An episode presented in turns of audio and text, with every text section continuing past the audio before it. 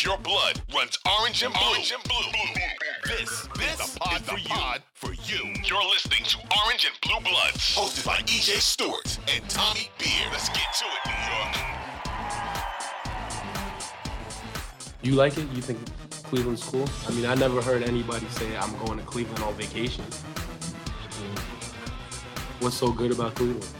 What is so good about Cleveland? Yes, we are on that energy for the next however many weeks we have to talk about this series coming up. It is playoff basketball. Knicks, Cavs, game one set for Saturday. This is EJ Stewart joined by Tommy Beer. This is Orange and Blue Bloods, a New York Knicks podcast, Audacy WFAN original. We will be talking about um, this Knicks series that we have coming up. First round against the Cleveland Cavaliers. Game one is set for Saturday, 6 p.m. I'll get uh, Tommy Beer's thoughts on not just this game, but also kind of just where the season is gone for this Knicks team, um, how they compare to the 2021 team, and also uh, kind of what we see from the Cavs and what we can expect from the Cavs in this series. We had a plenty of uh, time this week to talk about this series, so probably no predictions today, but we will certainly get into uh, this series and this season for the Knicks so far. We also got to hear from a lot of the key Knicks this uh for this playoff series, Julius Randle particularly did not speak to the media, but we did get some important updates from Tom Thibodeau regarding his progress recovering from his ankle injury. So you'll hear from Tom Thibodeau on what he had to say about Julius and his likelihood of playing in game one.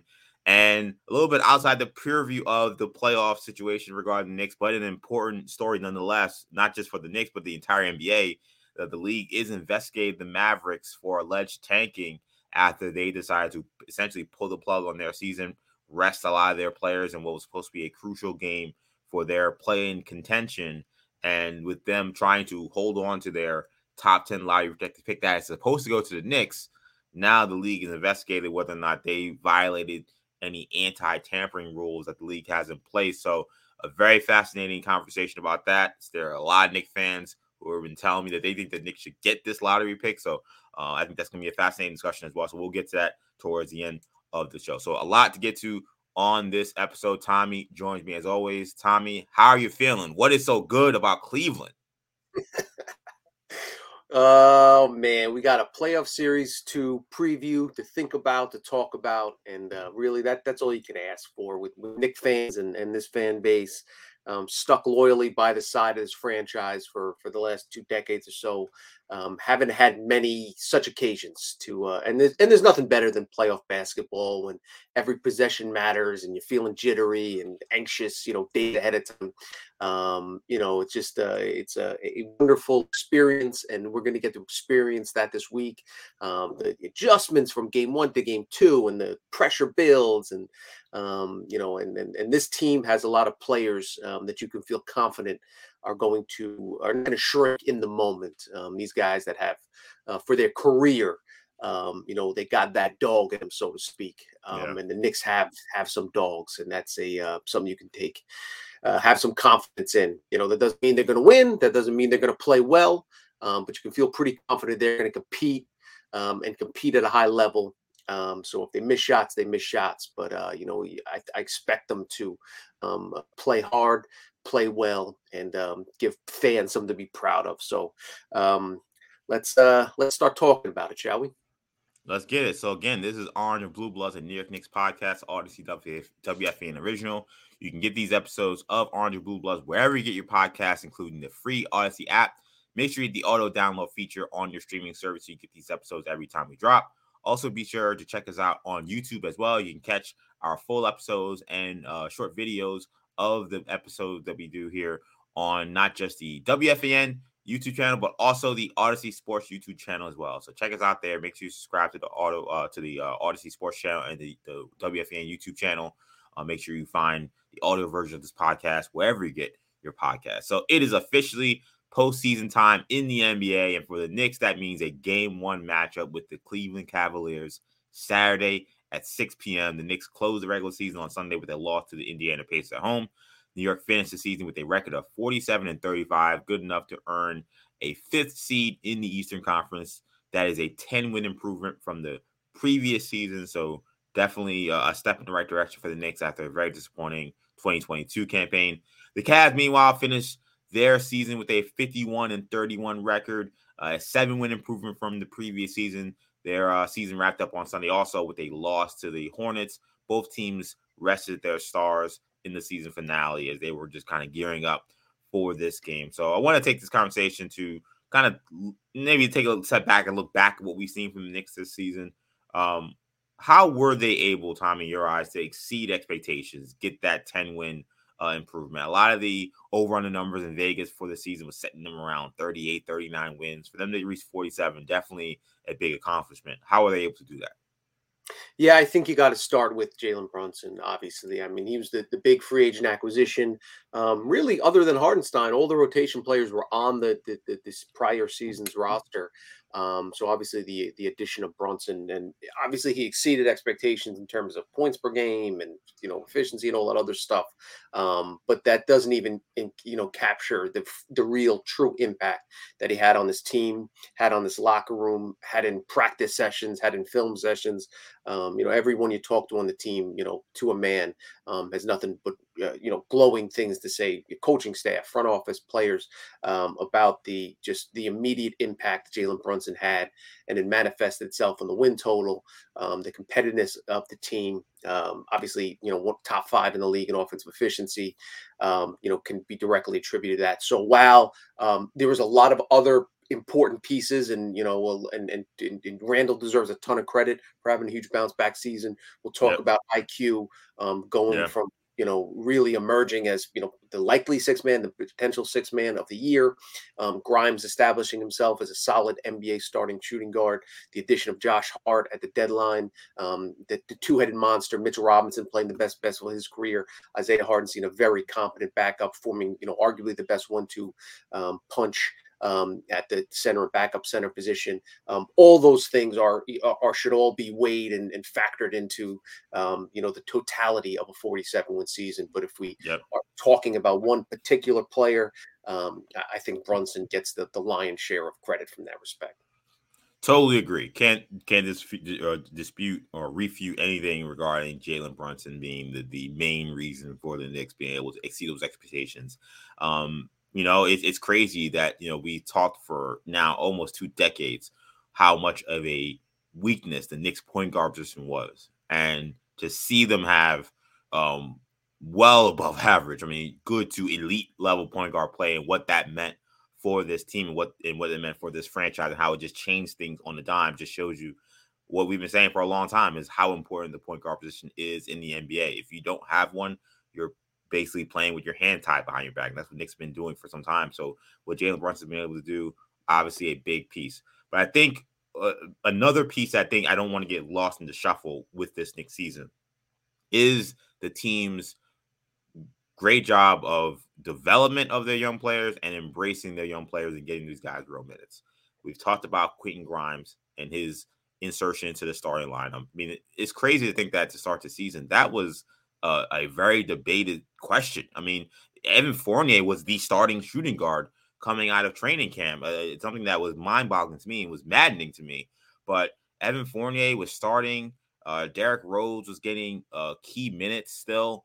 And, you know, Cam Reddish was here. He's a young player, obviously, but Cam Reddish was here. And a lot of the guys that Knicks had drafted, some of the guys that they should have been prioritizing, really weren't getting the kind of minutes that they should have been. IQ was not getting the kind of minutes he should have been.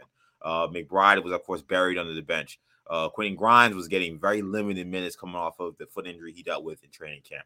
And to see how those guys have improved over the course of this season, the Knicks don't get to 47 wins if they don't see that jump. If they're still playing, you know, Rose and and Fournier, I don't want to bang on those guys. Those guys are great professionals, and there's nothing, no beef at all for me from saying that. But if they're still playing those guys, uh, April 11th as we record this podcast, I don't think you're talking about the Knicks in the fifth seed for sure. You're probably talking about them playing in a play-in, maybe, and, and they're probably playing against the, t- the the Bulls or the or the Raptors. I mean, they're probably the ninth or tenth team in the situation. I mean, that this whole season turned when the rotation changed. So um, that's a credit to to this organization, credit to the front office, credit to Thibodeau for understanding that that had to happen for sure, and the development that we've seen in season of these players also a major credit to Thibodeau and his coaching staff because Immanuel Quickley going from basically uh, nowhere on the on the on the stratosphere, nowhere on the he wasn't on the map when it came to uh, six man of the year candidates, and now comes in as we enter this postseason as a favorite to win the award. I mean, again, Quentin Grimes. We talk about how he's been shooting the ball so incredibly well of late. You've seen uh, McBride come in, in and out of the rotation. Doesn't matter if he's playing or playing not. He's always ready to play. He's always ready to defend. Like be these guys being put into the rotation. Jericho Sims giving these team these guys quality minutes when guys like uh, uh, uh, uh Mitchell Robinson had gone down. Like I do want to make sure that that is something that is noted in terms of the importance of those guys and how that helped Knicks get to this next level. Yeah, I, I mean, you know, it, it, again, it, it and, speaking, I think the front office again deserves a lot of credit for trading away Alec Burks and Nerlens Noel yeah. and, and, not re-signing Taj Gibson and those type of things where, um, you know, almost forced Thibs' hands in, in certain respects. Yeah. And he just didn't have those guys that he was comfortable with leaning on, um, and as a result, we saw um, increased, you know, playing time for uh, Immanuel Quickley, you know, instead of, you know, being on the bench behind Alec Burks the second half of last season. Um, obviously, a ton more minutes for Quentin Grimes. Um, and, and, you know, so those are things that are all there. And, um, you know, you mentioned starting point guard position. And again, it, it's worth noting. Um, here's the starting point guards in opening night, starting point guard 2011, Toney Douglas, 2012, mm. Ray Felton, 2013, Pablo Prigioni, 2014, Shane Larkin, 2015, Jose Calderon, 2016, D Rose, 2017, Ramon Sessions, 2018, Trey Burke, 2019, Allonzo Trier. 2020 Elfrid Payton, 2021 the skeleton of Kemba Walker, and then you bring in and, and then you bring in in, Jalen Brunson, and, and the the change is is so dramatic um, and, and so incredible. Um, so yeah, so so all those things certainly factor in, um, and and finally having somebody to captain the ship on the floor, um, and Jalen Brunson has done that um, again, incredibly important you know, hearing that list of journeyman point guards reminded me of like seeing the list of you know Cleveland Browns quarterbacks over the last twenty some odd years. I mean that it, it's kind of odd, you know. I think partly because like the Knicks have had um so many issues for the last 20 years. Like I feel like, you know, amongst Knicks fans, they've talked a lot about the point guard but I don't think that's really been talked about like amongst like the rest of the NBA kind of world, the national scene in terms of what's been wrong with the organization point guard doesn't get meant didn't get mentioned nearly as much. I think that's why those that were very skeptical of the Brunson um, signing, I think that's why they missed the boat so much. I think because they didn't understand how much um, again good to great point guard play would change everything for this team, and that's what we've seen this season. So I thought this was on the interesting. Um, we heard from RJ Barrett uh, today as we record this podcast on Tuesday because you know there are great feels with this team. A lot of people are excited about this team, but there are some fans that are scarred from what happened back uh, in 2021 when the We Are Here, or We Here Knicks team, uh, you know, got the fourth seed, home field advantage. Atlanta comes in and Trey Burke kind of burns down the garden. Like, uh, there are some people that are concerned saying, hey, we've seen this movie before. Like, why should we believe in this team as opposed to 2021? Here's what RJ Barrett had to say on that. I think uh, just one, us having that experience already uh, it, helps, um, as well as just continuing to work. And we're we're a lot better than you know we were. Like you know the guys that are on this team that that were in that playoff run. We've all grown and we've all gotten better. So that that helps. Um, like I said, the experience helps, and just the guys that we have now. You know, in addition, you know, things been been working well, and we've just been getting better as a team. So I think uh, I think we'll be okay. So RJ there says that we're a better team. The players that were there are better from that experience. They've gotten better individually, and they've added guys since then that make this team different than the 2021 team that struggled in the first round. I, I think he's right. I 100% agree. I think that if you're a Knicks fan that's concerned about what happened in 2021, that the team are, eh, are frauds, I think you got to stop living in the past. I think that this is a team that if they don't win, it's not going to be because oh this team are frauds. I think they're playing against a team that, quite frankly, may be more talented than that Atlanta Hawks team that they played two years ago. But this Knicks team is also way more talented than uh, the Knicks team that played that Hawks team in 2021. So, uh, what do you think makes this Knicks team different from the 2021 team in your eyes, or do you think there's big, a big difference? there's a huge difference. Two words: Elfrid Payton, you know that was Yeah. that, that was the Knicks starting point guard those first two games, um, who's out of the NBA and was was out of the NBA shortly thereafter. Um, uh, no, Nerlens Noel started at uh, center for for Yeah. that for that Knicks team. Taj Gibson averaged 27. I'm looking at it right now, 27.6 minutes per game that series. Reggie Bullock 32.5 minutes. Derrick Rose 35 minutes. Um, you know, and, and Rose played well. You know, so this is uh, not to knock, uh, you know, Bullock or Rose or, but but Elfrid Payton, you know, wasn't a quality starting point guard in the NBA as as as evidenced by the fact that he was out of the starting lineup and, and the rotation completely by the end Yeah. of the series. Um, having a healthy Mitchell Robinson starting at center, backed up by Isaiah Hartenstein, is a little bit better. And we all love Taj Gibson, is better than Yep. the than the combo of Taj Yeah. Gibson and Nerlens Noel. Um, replacing uh, Elfrid Payton with with Jalen Brunson is, is- I- mean, come on, it's it's leaps and bounds, um, and that's not even getting into the bench. Um, Right. You know, the combo of IQ, Hart, Obi Toppin, um, you know, all those players. Um, you know, just the it- it- it- what's kind of incredible is I'm just looking at the, those those series minutes now, and Obi averaged 13.1 minutes. That was his rookie year. He may he may play less in his third season. it's crazy. I know. right? Um, that's coming off of how wait 34 in, the- in the finale against and Indiana. that's, yep, and that's a- after he averaged, you know, 25, five and five in the, in the last five games or so. But um, yeah, but uh, listen, to your point, the, the Cavs are far more talented than that Atlanta Hawks team was, um, and the Knicks certainly can get beat. Their odds are um, uh, that that you know Vegas has them installed as a pretty significant, uh, uh, you know, the the Cavs as a favorite. Um, their last I saw, I think was minus two ten. Um, basically, the implied odds are sixty seven percent chance of the Cavs winning the series. Um, you know, so so yeah, I, I, that that's kind of is what it is, which which makes sense. I mean, they have a very talented roster um, with the you know all NBA shooting guard, and and you know, and, and the Knicks have their own you know issues. I I, think it's a lot closer than 50-50. We'll talk about it as as the series goes on.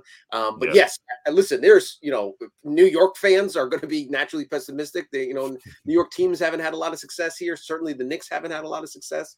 Um, the last time they got to this point, um, last time they got in the dance, they they they tripped and stumbled and and were eliminated within five games. Um, and again, it wouldn't be the craziest thing in the world if they get eliminated in five close games uh, this season. Um, you know, the Cavs are just that talented. But again, it, it won't. But but make no mistake that this team is far more talented, and the future is far brighter than it was in Well, 2020.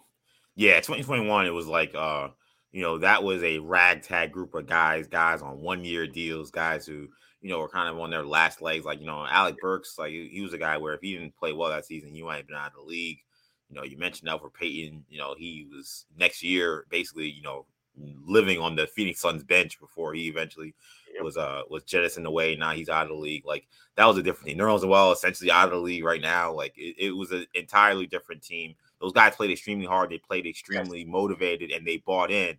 And it does show you that you know if a team can buy into a coach's philosophy and they go out there and play hard every night, they can rack up wins in the regular season. That's what that team. Yes. Yes. Um, this is this is a different this is a different animal. Um, Yes. again, you got Jalen Brunson, who's a legit star at the point guard. You got Julius Randle, who now doesn't have the pressure of having to do everything like he was in that first year, and now he can kind of have that pressure alleviated by a player like uh like Brunson. That uh, goes a long way. And then, like RJ mentioned, like those all those young guys you're talking about, all of them are much better than they were. I mean, the biggest one being Immanuel Quickley. I mean, Quickley was you know a spark plug, really nice player at that rookie season he had, but I mean his efficiency, his defense, um, his uh his his uh his passing, his his floor leadership, like everything is so exponentially better. Um, so like when you look, and then not to mention, you know, Josh Hart replaces someone like you know a. Bullock, someone like that. Like I mean, it's it's night and day some of these changes. So yeah, they, this is a this is a much better team, and I think that this is a team that is younger, uh, more athletic, and I think that would be more up to the challenge of playing in this first round matchup. I definitely feel that way. Yeah, and, and, also you make a good point. In the regular season, you can win games on effort and Yeah, preparedness and, and hunger, and, you know, and you, you can kind of eke out those wins, especially in that shortened 2021 season coming off the Yeah, bubble. It was exactly. all it's all yeah, jumbled. guys were missing games because of COVID, and yeah, the Knicks were inc- incredibly lucky health wise uh, that Mm-hmm. season, unlike many teams. Um, so yeah, that that game is that team is is far. This team has has you know even with Randle sitting out the last um, how many ever games, and Brunson sitting out the you know multiple you know for multiple stretches Yeah. and games in the second half of the season. Um, I, the talent is is night and day, um, and you know not to mention the starting lineup, but just guys coming off the bench. Um, again, this, and we'll talk about it, you know, in the, in this in the previewing the series. Um, that's where the Knicks can, if they are going to win the series, I think that's going to be a major fact at the start of the second quarter, start of the fourth quarter. Um, while it, while the Cavs are incredibly talented, um, you know, one through five, one through six, Knicks can take advantage um, when those second units are on the floor. Now, I asked a question uh, uh, to start this podcast, and I asked a question to Ken. What's so good about Cleveland? What is so good about Cleveland? I mean this in a serious uh, manner because, like, we, we we have a Cleveland Cavaliers team that won 51 games. We know Donovan Mitchell very well, unfortunately, because of what happened over the summer, and we followed him over the course of the season, where he's had probably the best season of his career. Um, Evan Mobley could be one of the finalists for Defensive Player of the Year. Uh, Darius Garland, a very talented point guard, former All Star from the year before. Jarrett Allen used to play in Brooklyn, played in the city, another former All Star. Uh, who are these Cleveland Cleveland Cavaliers? What do Knick fans have to look forward to or be worried about coming into this series? started doing the preview for my newsletter um, on Monday, so I was you know digging Mhm. into numbers, and this is a really good team, man. Like Yep. I, I know, I know, casual, you know, and, you know, Knick fans, you know, like that, that even even fans that are you know heavily invested in the NBA, um, you know, names like Evan Mobley and and and even you know the Jarrett Allens and Isaac Okoros and, and Darius Yeah. Garland, familiar with them. We know Mitchell, of course, um, but the way they play together, well coached team by Bickerstaff, um, a- a- and and first and foremost, these guys defend, man, like like yeah, really at a very high level. Um, a- and, then you watch tape, and it's and it's it's it's stunning. Uh, you know how how well they they cover space and challenge shooters, and the and the proofs in the pudding. First in the NBA in opponents' point per game, only team in the NBA average, you know that that allows fewer than 107 points per contest. Um, first in the NBA in defensive rating, only team in the NBA allowing fewer than 110 points per 100 possessions. Held team uh, held teams under 100 points 24 times this season.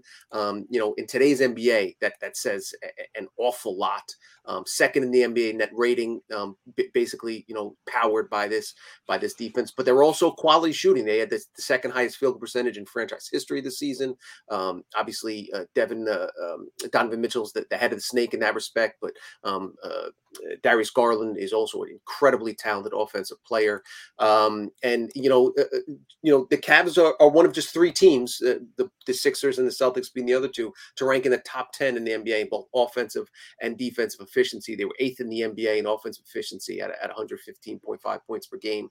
Um, when 17, the other thing is, you know, e- even when they get down, they can come back. 17 wins this season um, when trailing by at least 10 points.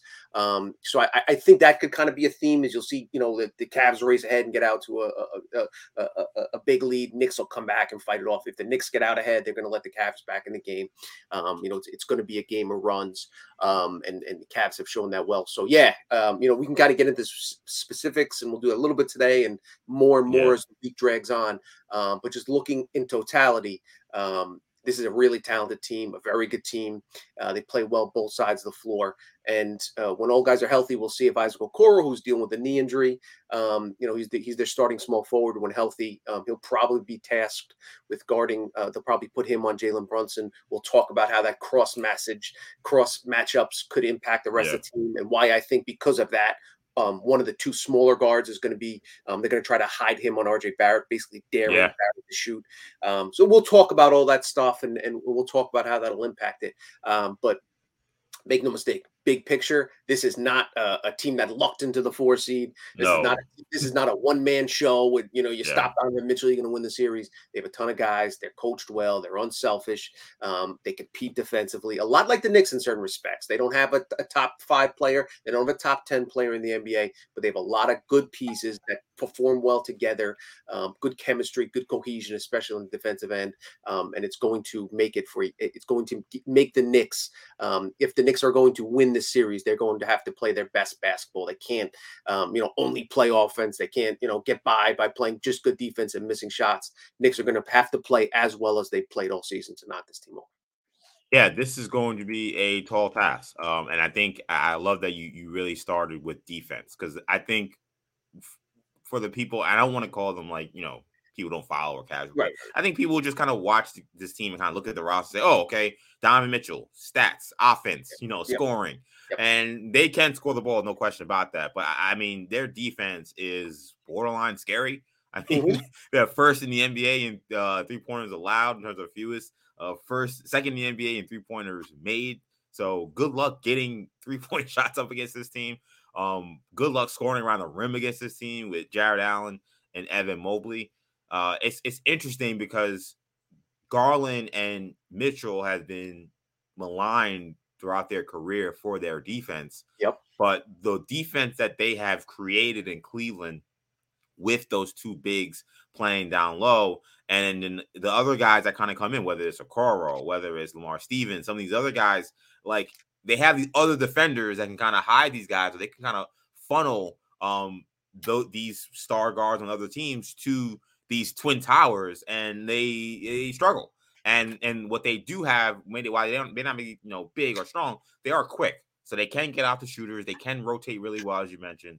So this is a extremely good defensive team, which makes this matchup really interesting because the Knicks are uh, one of the best offensive teams in the NBA, which I think is surprising people when you think of Tom Thibodeau teams.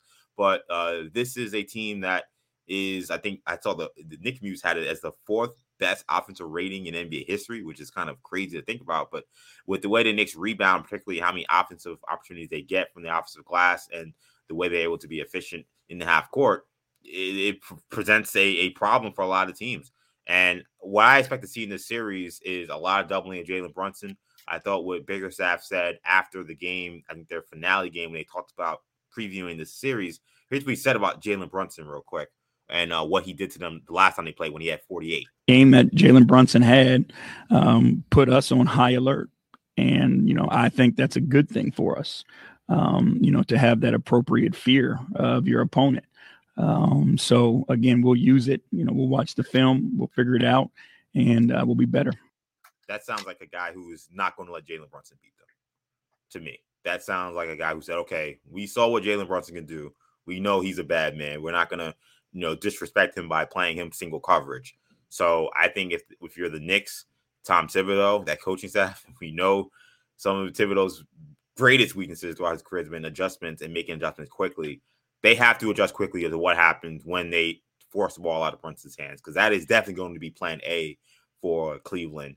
And I look, I think Knicks will be able to get good shots uh, if they do that. You know, they saw they tried to do it a little bit in the second half of that game they played a couple weeks ago. Obviously, you're playing a team is not as much you know preparation as a game like you know game one, but they tried to do it a little bit, and, and we saw Nick got some great shots, and Grimes had a big game. A lot of other guys had had, had went off in that game.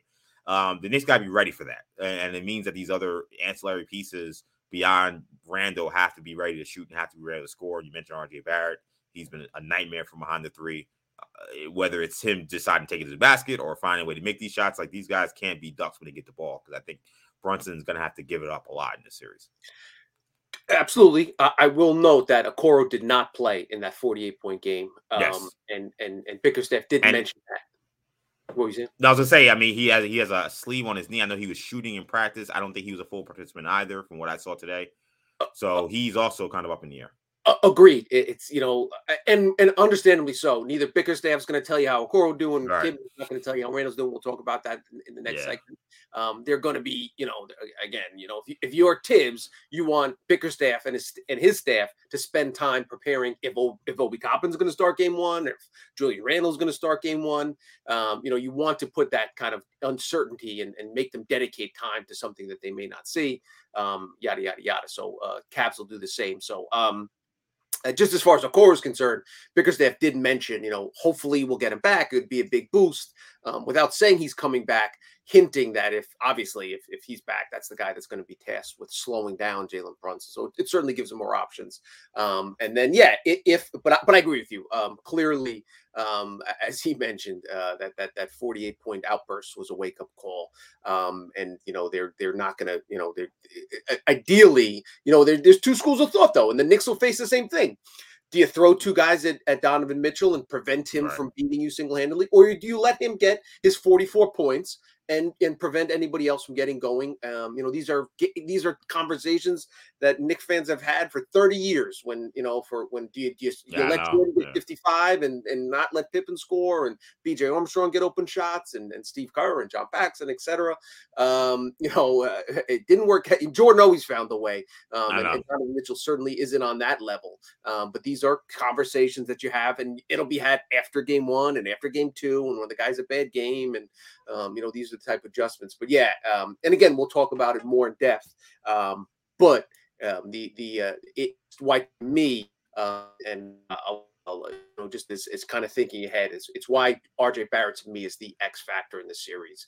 Um, if they're going to double team Brunson, um, you know, then then Randle's going to get more shots. But again, you're not going to let a guy that you know the team's leading scorer, you know, Jalen uh, Julius Randle, 25 points, get easy looks either. You know, night right, in night out. Exactly. My, my I suspect they will dare and put up a big sign and say, RJ Barrett, we are daring you to shoot shoot three pointers. Um, Barrett shooting 22% over the last month from downtown, really struggled with his shot, with his confidence. Um, does Barrett take those threes? Can he make them?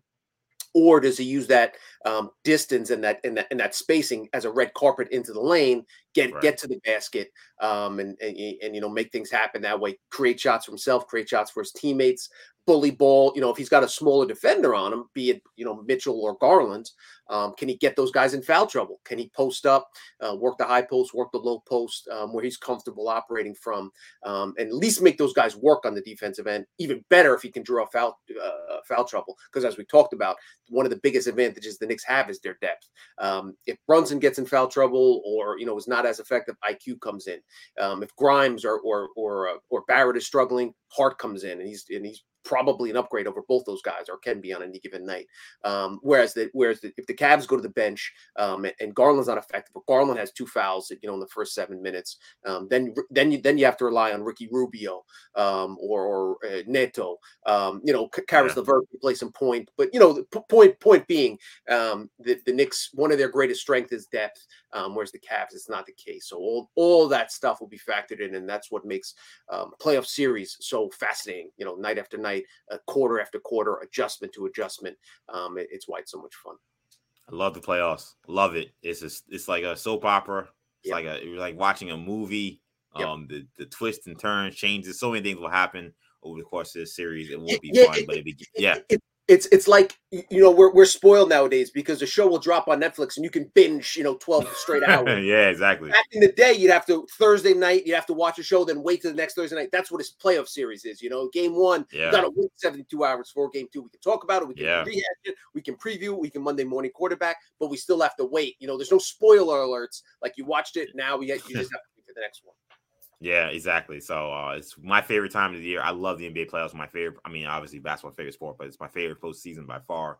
So the fact that the Knicks are in it and they have a really competitive matchup here in the first round should be a lot of fun. Knicks Cavs, 6 p.m. Saturday in Cleveland. So let's give you guys that update I mentioned on Julius Randle. So um, he is the key Knick whose game one status is up in the air right now. Jalen Brunson says his hand is good, ready to go. He can do whatever he needs to do. So no worries there. Uh, Randle has been recovering from a sprained ankle that he injured on March 29th against the Heat. Tom Thibodeau said this about uh, Julius Randle's participation in practice and his likelihood of being able to play. He, he did some, yeah, making steady progress. So just take it day to day. Did he do a contact? No, no. When you say some, is he running like what? He's doing some some some running, shooting, scripting, that that sort of thing. Meets with medical every day, so uh, you know when he's ready to go, he's ready to go. But good steady progress each day, a little bit better. Is game one a possibility? Well, uh, game one is what Saturday, so we'll see. So, uh, Thibs trying to keep as close to the vest as possible there to be expected with this being um, the the major storyline of this series right now. Um, since there are no games played, uh, will Randle play? What is availability? How good is he doing? What, what I heard there, Tommy, I don't know how you felt like this, but I, I heard seems to me almost like that whole re evaluation thing kind of maybe kind of thrown out. Like he's already practicing, I assume he's been evaluated to at least practice. So Um, I know the Knicks when he first injured said he'll be reevaluated two weeks, would set him up for that Friday, this Friday to be the day he gets reevaluated. So that was a lot more worrisome. He's saying, all right, he can't even touch a basketball, get on the court before Friday. How the hell is he going to play on a Saturday or Sunday? Now we know this game is going to be on Saturday. How the hell would he play on a Saturday though? It's the playoffs, so and you know this is where all bets are off. That's it. Almost sounds like you know Thibs saying he's meeting medical every day, so it almost sounds like that whole reevaluation thing is kind of not happening anymore. And he's now kind of day to day. I think is something I heard Thibs say also in this press conference. So uh, how do your how's your feel about Randle at this point, based on the little you heard from Thibs and his ability to play on Saturday? The little we heard from Thibs was encouraging. The really yeah. good news and encouraging first bit of encouraging news was Sunday before the game when there was a picture posted to Twitter of uh, of Randle sitting with his family, you know, uh, with his kids on his lap, and most importantly, no boot, no walking boot yep. on, on, that left ankle. Really good sign that he was able to shed the walking boot um, essentially a week after the initial injury. Um, because again, and then you saw him during the game. Um, they showed him, I think he had some cool books on um, that that uh, it, the fact because when you're a, even a little bit dinged up, um, and we saw with with uh, um, Jalen Brunson still wearing that soft cast hand, um, and and and in, in, anytime you're near the bench, that means you're you know, within three feet of, you know, six, seven, 250 pound men running around yeah. and a ball could get flung into your foot. Uh, you know, a guy could fall and trip into the bench. Um, the fact that Randle's walking around without a limp and he, you know, and, and was able to shed the walking boot, very good sign. The fact, and then we hear it today. Um, you can't really ask for much more than the fact that he was back on the court. No, he's not dunking. No, he's not sprinting. Um, but again, the fact that he was clear and it's non-contact stuff, but the fact that he's cleared for, you know, any game scripting, um, getting some shots up, um, walking on the floor. Um, really, really, all really, really good signs. As you mentioned, um, the initial diagnosis uh, or the initial announcement um, the Knicks had made two Thursdays ago, where they reevaluated in two weeks. So it would, it would actually be um, the 13th um, uh, right. was the date that they would re- reevaluate. So that was Thursday. Um, so sure, I'm sure they're going to do all this stuff. But yeah, again, to your point, um, they would not have let him get on the court if they thought there was a chance he could re-injure himself. Obviously, um, they're, they're going to err on the side of caution. Um, if he can get in a full practice on Friday, I don't expect. I'm I'm I'm sure they're going to list him as questionable, um, mm-hmm. and, and probably list him as game time decision. Um, I don't care if he. That, that would be smart too. I think, regardless of whether he's healthy or not. A hundred percent.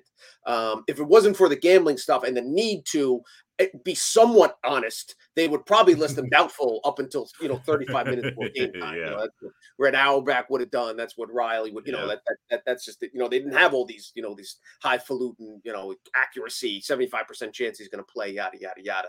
Um, mm-hmm. So don't don't read anything into that. You know, when the Knicks list them questionable on the on the first. Um, you know, the, the, the very good news will be if he's able to get cleared for practice, and then even then they'll they'll tone it down.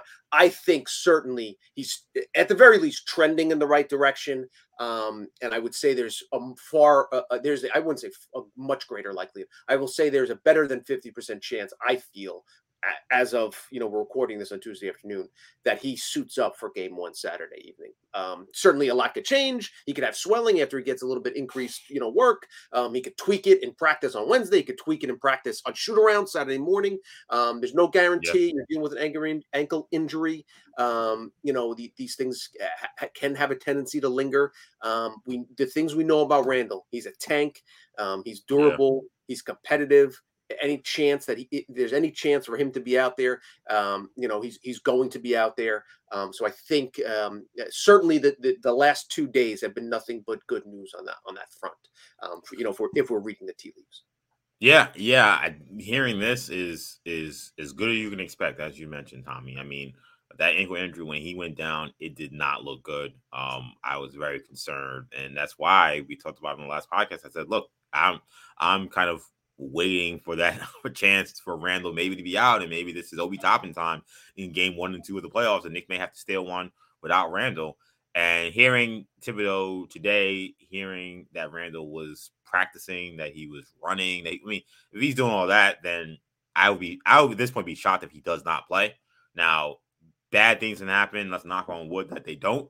Obviously, between now and Saturday, but they're gone this far to allow him to get back on the court to practice game script the team then I think that means that he's probably going to be good to go, barring any major setbacks, which is great news because I think that um, as important and as great as it's been to see Obi Toppin's, you know, emergence in the last four, or five games of regular season, something we saw last season as well.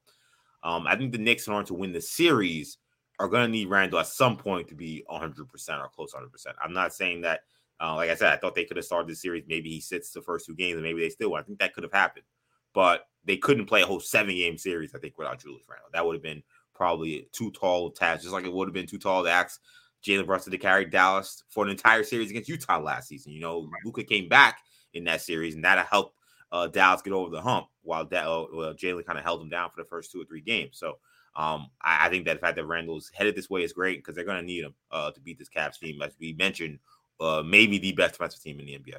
No question. And and the other thing to keep in mind, um, regardless of how you feel about Randle and Obi and how you know Toppin should have got more minutes, or maybe they should have traded traded Randle, and, and all those are valid arguments and arguments you can have. Yep. Eh, we it, it, it, the Knicks can't adjust on the. It's it's very tall order to beat the Cavs team when you've been you know you've been practicing together as a six right. month as one collective unit, and now yeah. all of a sudden say okay you know we're no longer uh, you know a passing team we're going to run the ball. Um, yes, yeah, you don't want to go to your plan C in uh, in the playoffs. ex- ex- exactly. No matter how talented that plan C and how much upside and you know um, mm-hmm. to you know to, to try to figure that out on the fly is is very very difficult.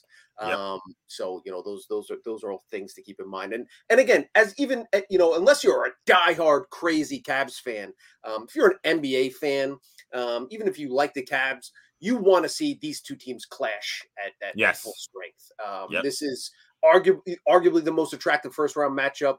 Um, this obviously is a Knicks podcast, but you know, subjectively speaking, I mean, you know, there's some really intriguing West, you know, out in the West, but in terms of the East, um, there's not that much, you know, you know, series you can get really jazzed about.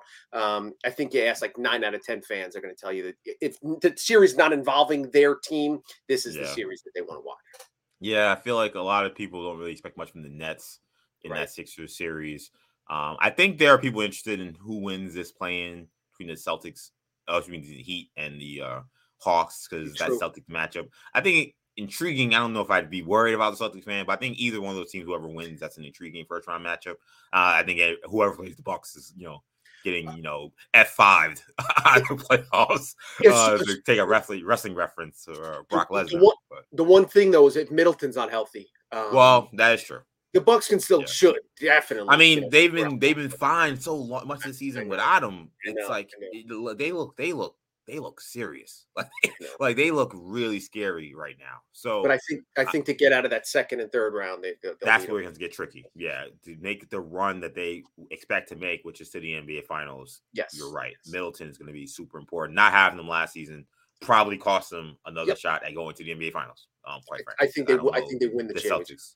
Yeah, I don't know. I don't think the Celtics beat them if Middleton plays. So, um, so we'll see what happens with Randle, man. But it all looks like all, all signs are a go in terms of at least for now him being able to play in game one. So um, let's wrap the show up here with something real quick that is important because it, it, does kind of involve the Knicks at least tangentially.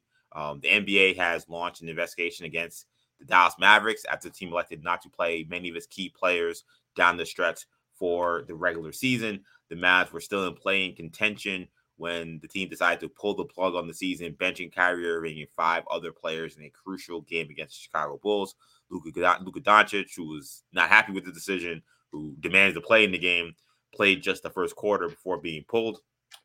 The NBA spokesman Mike Bass said the NBA commenced an investigation into the facts and circumstances surrounding the Dallas Mavericks roster decision and game conduct with respect to last night's Bulls Mavericks game, including the motivations behind those actions.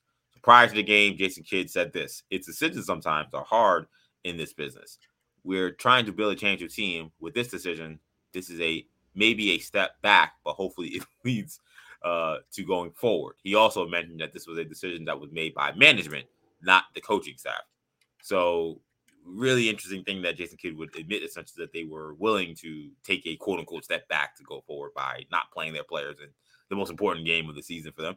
Uh, the Mavs entered that game tied with the Bulls for the 10th best lottery odds in this year's draft. That is important because the Mavs owe the Knicks a top 10 protected lottery pick from the Chris Kristaps Porzingis trade. So if this pick lands in the top 10, then they get to keep the pick. But if it lands outside the top 10, they would not have kept the pick. We talked about this a little bit last week, and now it's now become one of the biggest stories in the NBA as we head into the playoffs. Still, this is still a hot topic. Um, how do you think the Mavs? Well, a, how do you think the NBA should handle this Mavs situation regarding this tanking? And B, are you a proponent, like some have been, that the Knicks should get this lottery pick because the Mavs tanked away the season, tanked the chance at uh, possibly finishing 11th in the NBA's worst records? Yeah, I don't think the Knicks should get the pick. I don't think they will get the pick. Um, so, I'll, so I'll say that because uh, for for numerous reasons.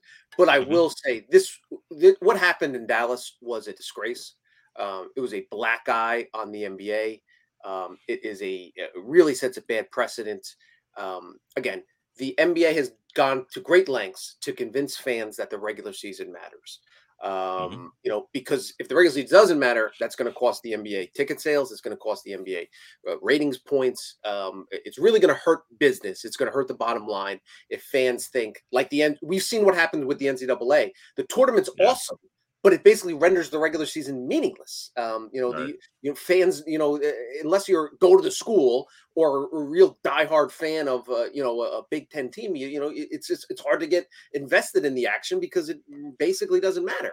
Um, that's what the NBA has really done. It's gone out of its way um, to prevent from happening.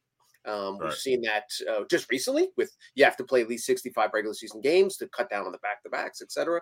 And we've seen it a few years ago when the Adam Silver and the league introduced the play in tournament. Um, and also uh, evened out the lottery odds. So if you finish with the Yeah. worst record, you still have the same odds of getting the number one overall pick as the team that finishes with third worst record, fourth worst record.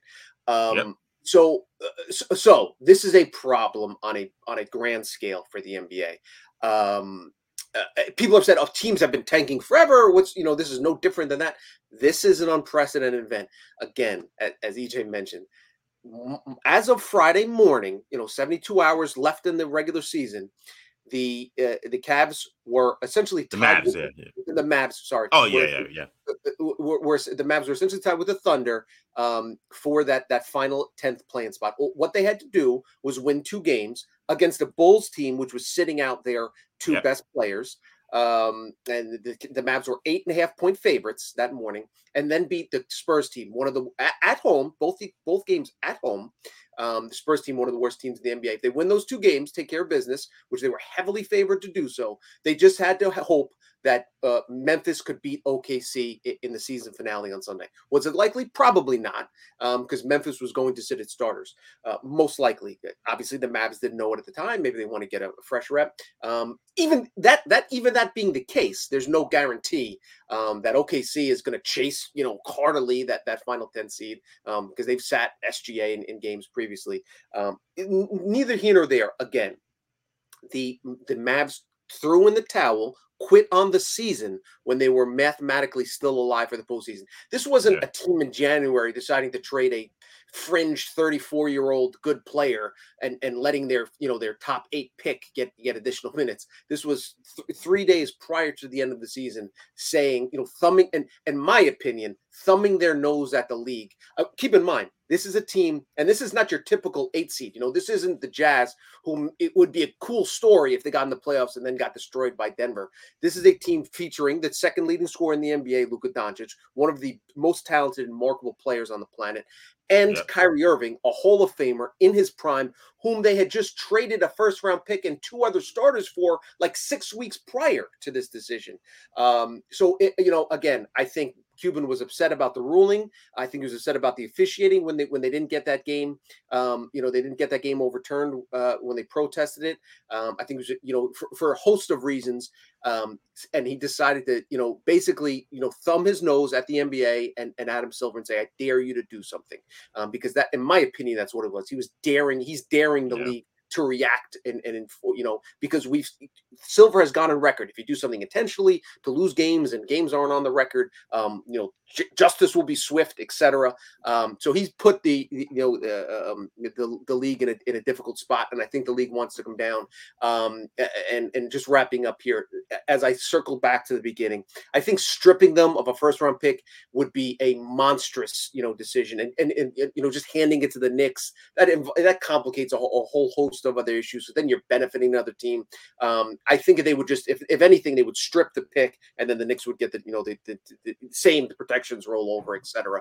Um, but again, I don't even think that'll happen. I think it'll be a hefty fine, half a million dollars, a million dollars, two million dollars, maybe a second rounder. Um, you know, so they'll and make as big a statement and a grand statement as possible without actually impacting the encore product. Dallas would be my suspicion. I tell you what, this is going to be very interesting. This is one of those moments where I I, I wonder uh, what would David Stern do because yeah. we we've heard the, the kind of sometimes legendary or infamous stories of how David Stern put the fear in man when he thinks that the league is being compromised in any way.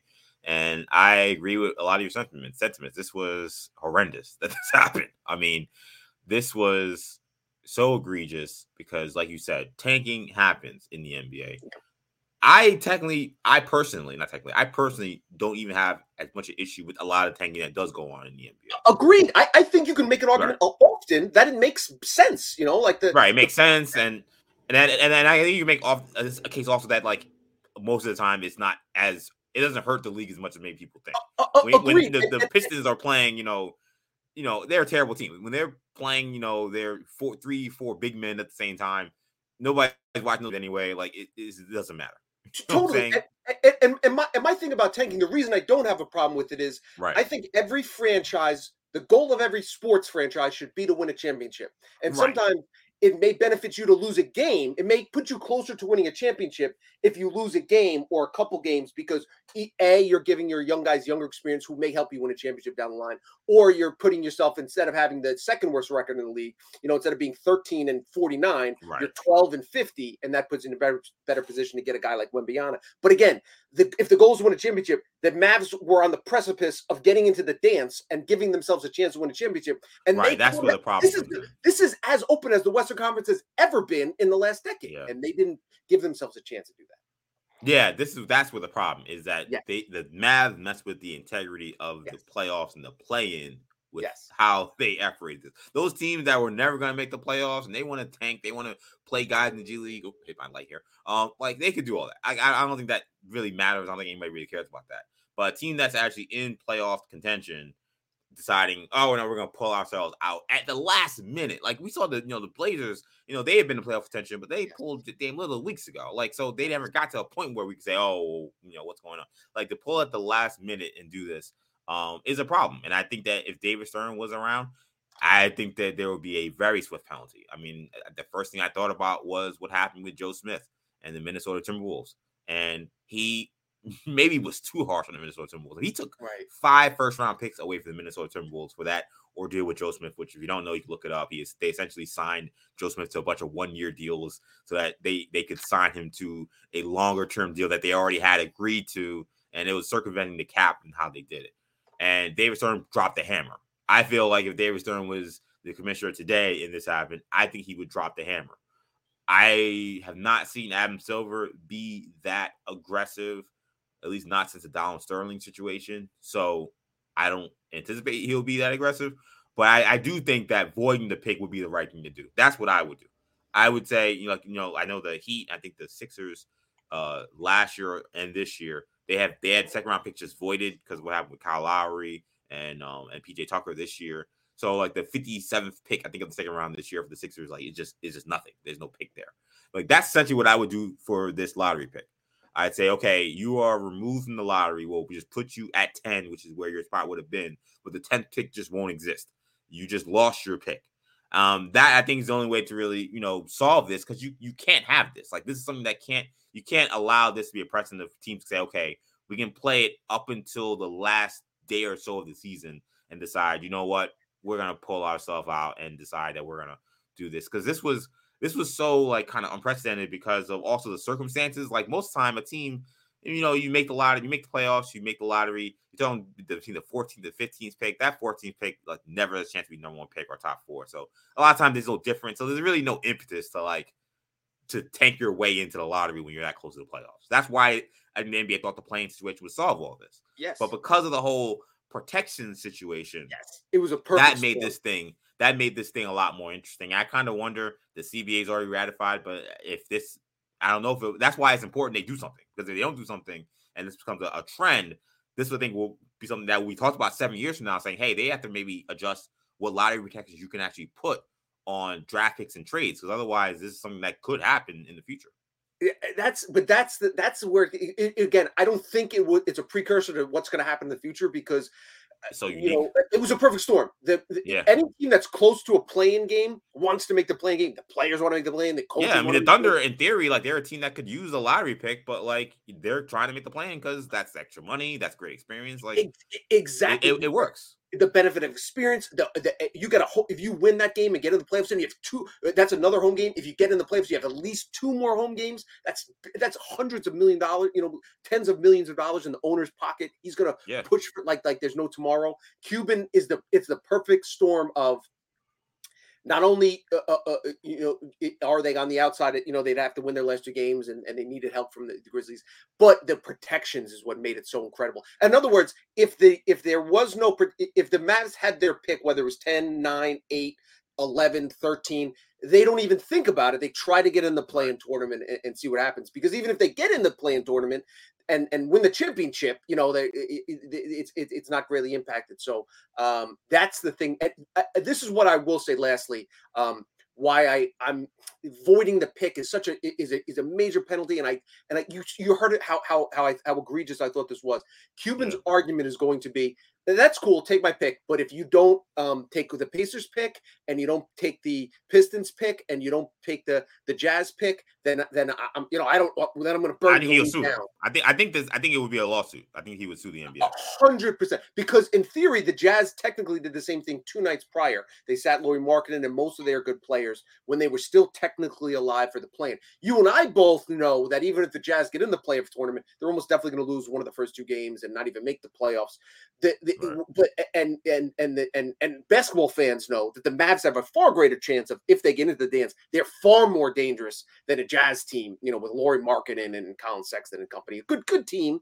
Um, right. But they're you know it'd be shocking if they won a couple games. But I think the one difference though would be that Jason Kidd said in these press conferences, "We are tanking." It, it, Basically, if I'm if I'm Mark, hundred percent agree. If I'm right. Mark Cuban, I am furious if I care, I again, I think he's almost picking a fight. So he let right. you know yeah. Kidd ramble on. If I was an attorney and that was my client, you know, in other words, if I was guilty of some wrongdoing and a yeah. client speaking on you know the face of the company, it's like if a company got sued for sexual harassment or something, and the CEO saying, "Listen, you know, come on, girls got to you know be, stop stop worrying about this." Yeah, boys would be boys, something like that. Right? exactly. Oh, you know, he didn't understand the implications and the word and the way that language can be parsed if it comes to a lawsuit. Um, everything he said was really was was not what you want to hear. Um, you know, from your you know from the, the guy speaking for the franchise. Um, so all that stuff, and then we and but I, I'll just say this: the the the long term implications um, it, it, it there's a certainly a scenario which exists where this really really backfires on Cuban, basically trying to show up the league because depending on how Luka Doncic reacts to this situation, um, you know, he said he wasn't yeah. happy. Um, uh, listen, uh, would anybody be stunned if a year from now he demands? There's already an, there was an ESPN um, article about it. Um, this stuff starts leaking out. Anytime you quit, you tell you force your team to quit um, when they still have a chance to make the playoffs. Um, you know, again, 48 hours before the end of the season. That is a that sets a. Re- uh, we talk about culture and and say what you want about Thibs. Thibs would not would would rather quit than than than than, than yeah. give up a chance to go into a uh, than, than win a game to get into a play-in tournament. Um, there's a lot of things that this this will have ripple effects. It'll be fascinating to see how it plays out. Adam Silver, all eyes are on you, and a lot of those eyes are in New York City. Because a lot of people yeah. want to know if, if this could benefit the Knicks in any way. So we'll be an interesting story to follow. I know we've gone long here. Thank you guys so much for checking out this episode of Orange and Blue Bloods. Tommy, let people know they can find you. At Tommy Beer on Twitter. You can find me, EJ underscore Stewart on Twitter, Action EJ on Instagram. Again, thank you guys for checking us out.